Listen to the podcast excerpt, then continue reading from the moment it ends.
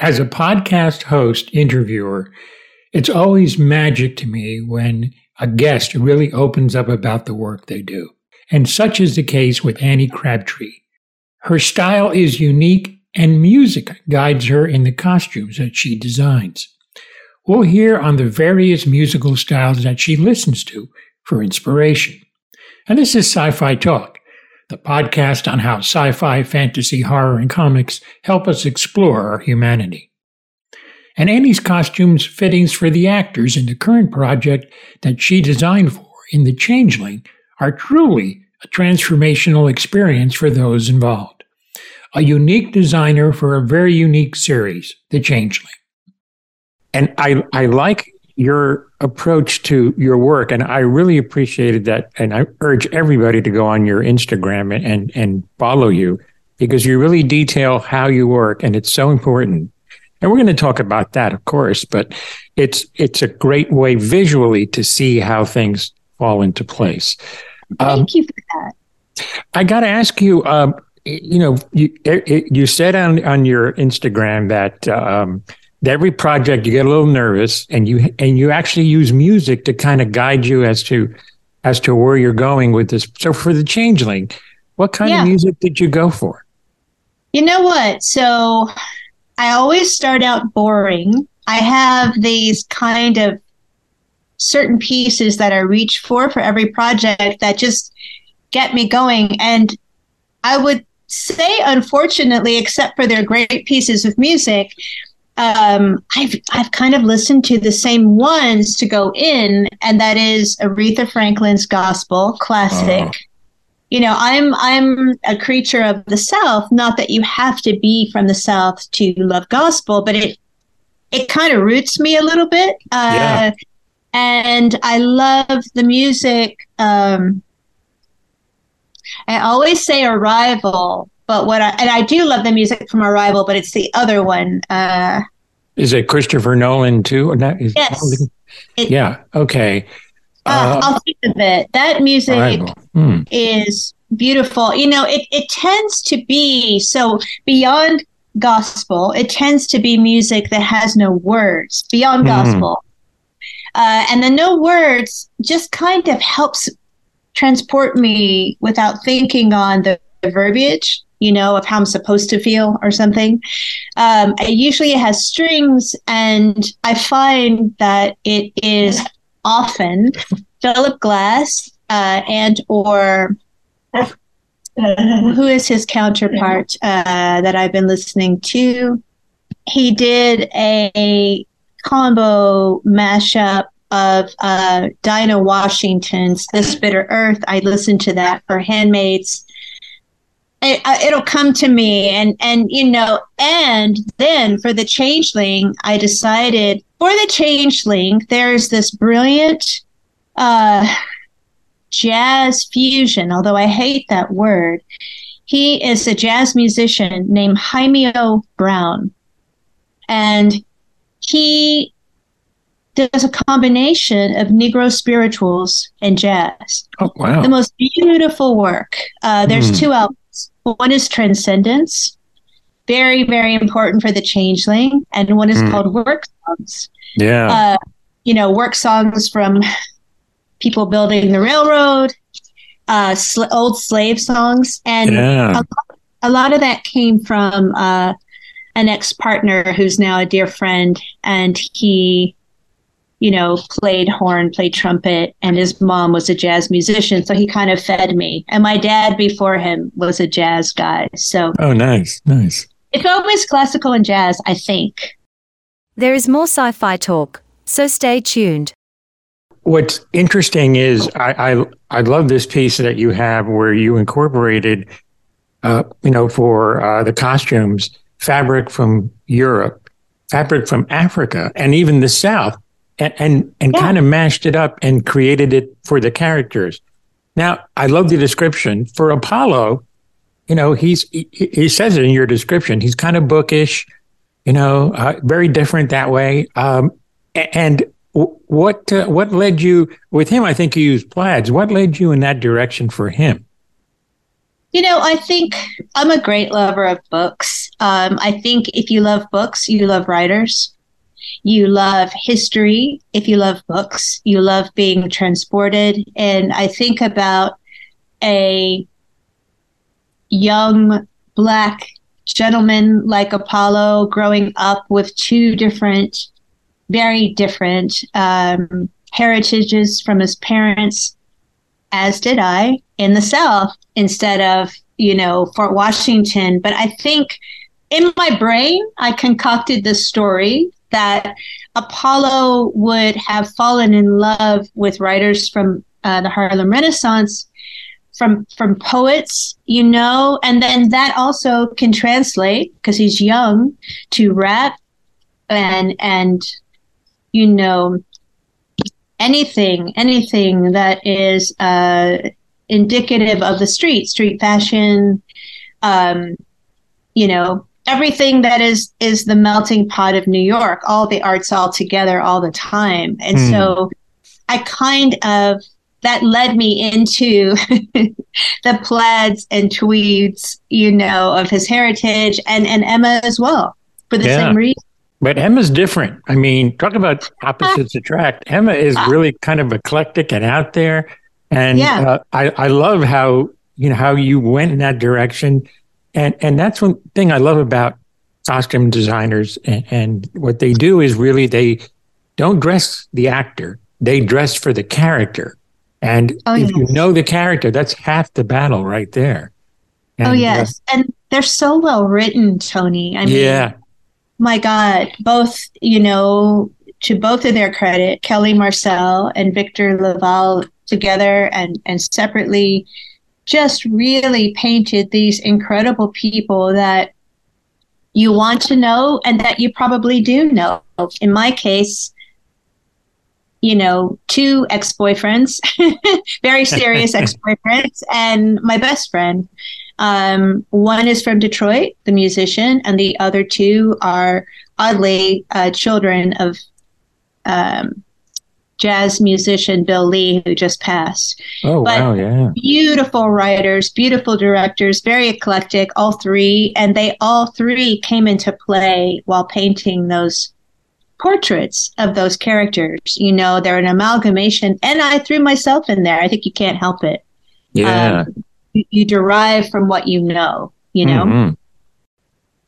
I think Emma is that combination of a strong loner, a young woman in New York who's very, very smart, um, very curious about the world, not just in travel. Uh, and in a way, I talked about it with Kelly. It's like she would have traveled all over and she's looking for something. You know, she's looking for culture, she's looking for a sense of place.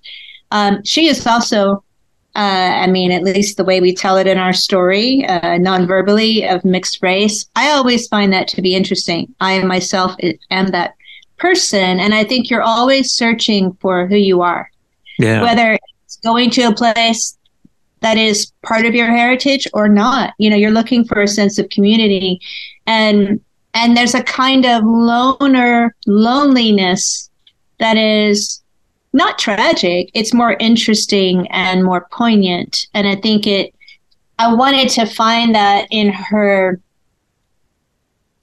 machination machinations of motherhood you know it's like she's so alone there and so her colors range from this kind of happy nostalgic through line like you see this yellow plaid yeah. dress um, as a little girl and then you see it in um, I, you know, it's funny. I, I chose, this is a modern thing, but I chose this Tennessee model who's uh, black and white called Binks. Uh, this beautiful model was part of the inspiration for Emma. Um, she's sort of tomboyish, but like so beautifully feminine and womanly as she gets pregnant. You see a kind of certainly fairy tale element in her cape and the way that it moves. And that has a whole story uh, in and of itself. Everyone's coats actually do in the whole of the show, but it's very obvious because the cloak cape is big. But within that, you see a kind of vest skirt tied blouse in very briefly in the library. You know, I wanted to dress her as a kind of Zora Neale Hurston meets uh, beautiful English writer. She did the beautiful novel Teeth. oh, Um, okay. ah, I tried to look at my little videos for memory uh, before you call before we had this call.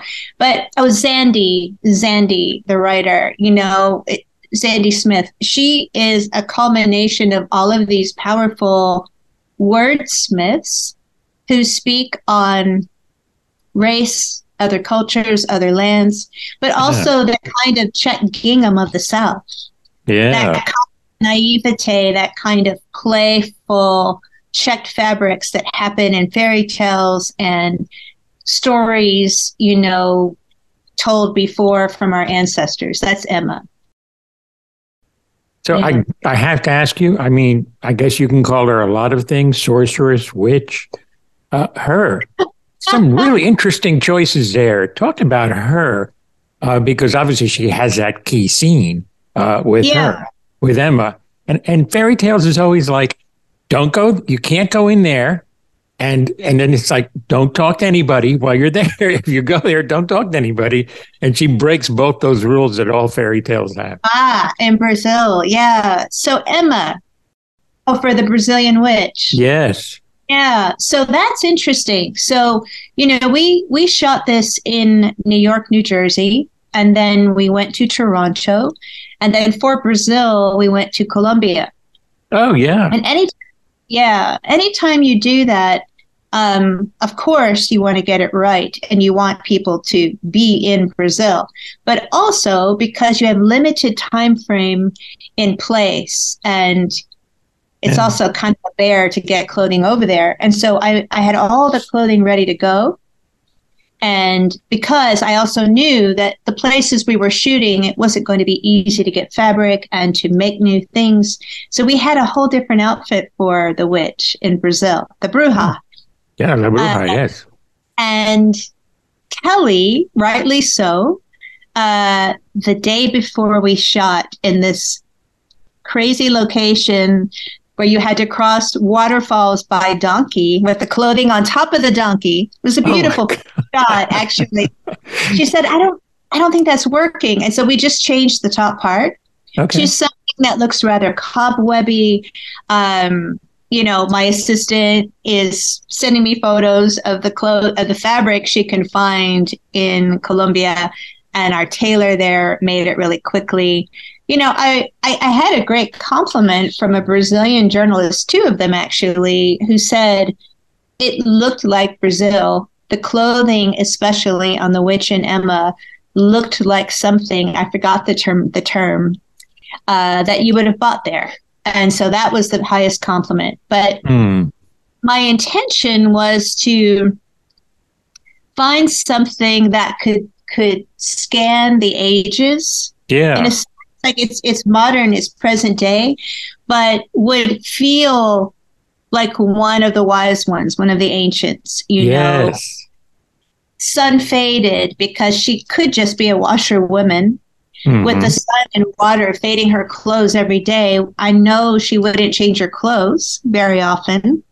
Mhm. And so um, everything should be sort of sun baked and faded. And then I gave her very specific beads um, that would indicate that she has sort of magical powers. Or Cool. it could just be a beautiful familial ancestral choice of a Brazilian washerwoman. There you go. Sci fi Talk returns in a moment. One thing I really like that you do too is that you create like a board for each character. It could Yeah. be has the picture of the actor, the actual swatches of of uh, of uh, fabric you're going to be using, and Yeah. then the sketch of the uh, of the of the costume. Now, do you Yeah. do those sketches yourself?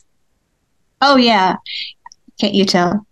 Yeah, no, no, no. I mean, Tony, you know what's funny? I'm so old school. It's like there are brilliant uh, illustrators, costume illustrators Oh, uh, in this industry. And I've used them for recent projects and, and projects before this one. You know, often the budget spent before we can hire them and or there's no time. And listen, I am so old school that I still draw with, you know, pencil paper and sometimes whiteout sometimes on napkins. I mean, it's just like whatever you can grab. You literally, my intention is always to do it for every costume I design. Does it happen every time? No, because I can't rightly ask anyone else to do it because their jobs are full. And, you know, I, I didn't study costume design, but I, I did study art. And Ah. so I it's just an easy thing for me when I'm explaining to the tailor or to the ager dyer or to someone who's sourcing the fabric, like, here's what I want to end up with. And listen, sometimes I've actually saved these drawings because I've had some tailors be like, are you talking about? You know, it just it looks like it looks like, you know, there's like a, a crow cape that I made for something, and it's basically like a strange abstract outline. I could see it, and it was the the tail of a crow, the Oh, bottom of nice, two crows. See, you would have seen it, but the Yeah. was, I don't get it. And those are the people that we don't need to work together. because abstract sometimes abstraction leads to bigger ideas. Really, yeah, yeah. I think. You know, yeah. Uh, you know, so you you have all these boards, and I, I guess you Yeah. kind of like lay them out, or you can actually put them up on the wall, and you see Yeah. each each character, and you kind of get a feel. And I, I think what that gives you also is you see them together, what they're what Oh, they're yeah. going to look like, and this way, Yeah. you know, this way you don't because it's so easy to kind of repeat something or whatever, but this way you're you're, you're Yeah. each one has their own path and it all sort sort of fits together. A hundred percent. You know, it is for logistical reasons really helpful for the world that is helping build all of it, build Yeah. those worlds. Uh, but honestly, a lot of it is my own handicap, Tony. Like it started, it was always and still is many different things on the wall. You know, just like haphazardly taped, taped up, tacked up, uh, because ideas come that way. You know, and then uh, ultimately, because now, uh, because of tax incentives and such, like we have to shoot everywhere, sometimes simultaneous. So the dear, the dear folks who know me from The Handmaid's Tale, who were some of them on this one for the Changeling, were like, "No, we are going to create proper boards." You know, everyone's just gotten fancier. It's so funny. I always feel like we're missing something when we get too fancy. You know, yeah, uh, but you know, they made me make real boards because they were going across all countries. They were right, and so they're a little cleaner and can be shared across different worlds. Really, the handicap is I have terrible short-term memory. The good news is, so I have two things. I have narcolepsy and I have terrible short term memory. The narcolepsy actually enables me to go into REM sleep immediately, but I also utilize that as a means to be awake while dreaming. oh, oh, what wow. I want to do. I mean, Yeah. if that makes any sense. yeah, and on the- on the flip side, the short term memory thing is whenever I go up for a job, and I've included this on my Instagram as a means to remember because things were a year ago, over a year ago, I even included some of the imagery that I utilized to get the job, you know, because I always want to be true to that first impulse of the script and the first impulse, which is the first creative spark to Yeah. doing it in the first place. And I want to stay true to that. And it's very difficult to remember that with eight episodes. So this kind of linear way of making a wall around me that I can look at at any given moment, wherever I am in the world, is a means to, yes, remember what happens in the script linearly, like horizontally, literally, how it goes together with other characters, and also to keep track of what's going to happen to the costume which so many things happen in the changeling that that was super important. Yeah. Well one thing i i've talked to a lot of costume designers about uh, the fittings when they happen. What's yeah. different about you is when the actor walks into that room they're not walking into just a place to be try on the costume. They're walking into an environment that you create with music right. and backdrops and stuff and there is a picture of Clark as Emma. And I'm looking at that picture and I don't see Clark, I see Emma. It's like she, you know, it, by putting on the clothes and being in that environment, you know, you see these actors find the characters. I mean, it, it, especially with the way you do things, you must see that a lot. You know, it.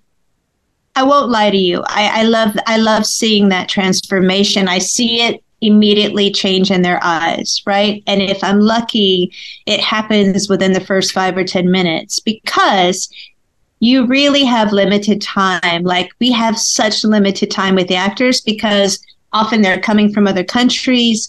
They need, in the case of Sam Herring, who plays um, William Wheeler in kindergarten, I had I had literally a lunch hour. Nobody was around, and I had to oh, find his character and they needed to shoot him really quick. It was like kind of unplanned. And talk about pressure. But listen, everybody on the changeling, the the through line for all of the cast was that they had an immense sense of trust with me, you know, and that goes for Lakeith and Clark, Adina, all the way, you know, to everybody else. And what that does is it's like a nonverbal, unspoken agreement to we're going to create something beautiful here, whether it's going to happen in half an hour on a lunch hour or five hours. We are going to go in deep so that you you the actor are going to feel like the person before you leave the room and we are going to get there vis-a-vis what works for me which is something that I don't do, which is play music. You know, I play cello really badly, but you know, it's like that's probably why I want to listen to strings. But I just try to grab their emotions, their intellect, and the psychology of how they want to get there very quickly. You know, I don't have kids. I always joke I have actors. And I think that's my kind of child psychology. Like I want to give birth to them together, you know, to to create a character, but I also just want them to feel safe. Yeah. Um, and and not to just put on clothes, which is so damn boring and cheating, you know. I want to find that sort of magical fusion together so that whoever's watching ultimately, because I may never see these actors again once they start rehearsals and shooting, it's it's yeah. next to impossible. I'll just say a little something about ADs. They never understand that magic. They just are like, get him dressed. Like that's what we do. But yeah. actually, that's why I demand the time and the fittings because we're not just creating the costume for the character. We're not just making the clothes fit, sometimes not fit. What we're doing is creating alchemy so that the audience actually feels viscerally something about that character. Yeah. And that, my friends, is alchemy. It has nothing to do with time or clothing. Mm-hmm. It has everything to do with the nonverbal agreement to create something new. Well, in, in closing, I have to ask you, uh, uh, well, your reaction to um, The Handmaid's Tale and its impact when you saw all these women, you know, protesting, wearing those costumes, making a, a point non-verbally based on your on that series, you know, wearing your styles. I mean, that's that was an impact for me and I didn't even design it, but but what's it like for you to see something like that? Thank you so much, Tony. That was um, that probably the biggest moments, plural, of my life so far uh, at a job that I never thought I would do. And I have a lot of personal attachment to the reasons why they were protesting. And so, yeah. you know, I'm 59. I hope that will happen again in my lifetime. Uh, it's that moment when an artist is hired for a job and the job at hand is bigger as a vessel. Like it's no longer a vessel, is the only way I can describe it. It's a vessel that breaks apart and the idea can't be contained anymore. Yeah. And that's a powerful thing because it has everything to do with the individual and nothing to do with me. It's, mm. you know, it comes from above and it's like mana that I am lucky to experience hopefully over and over in my life. But as an artist, that sort of creative filling has everything to do with whatever you believe is the creator and your ancestors and your ability to weave that magic into something. But it's yeah. no longer yours. It's no yeah. longer yours. Yeah. Well, I'll tell you, the uh, ultimate compliment has got to be whenever you create something and it goes into the collection of the Smithsonian. I mean, that is pretty amazing. Uh, and people can see it and not yes. only marvel at the costumes, but the meaning behind them. So yes. that is a very powerful statement. And I'm so glad that generations will be able to see that. So that's pretty cool.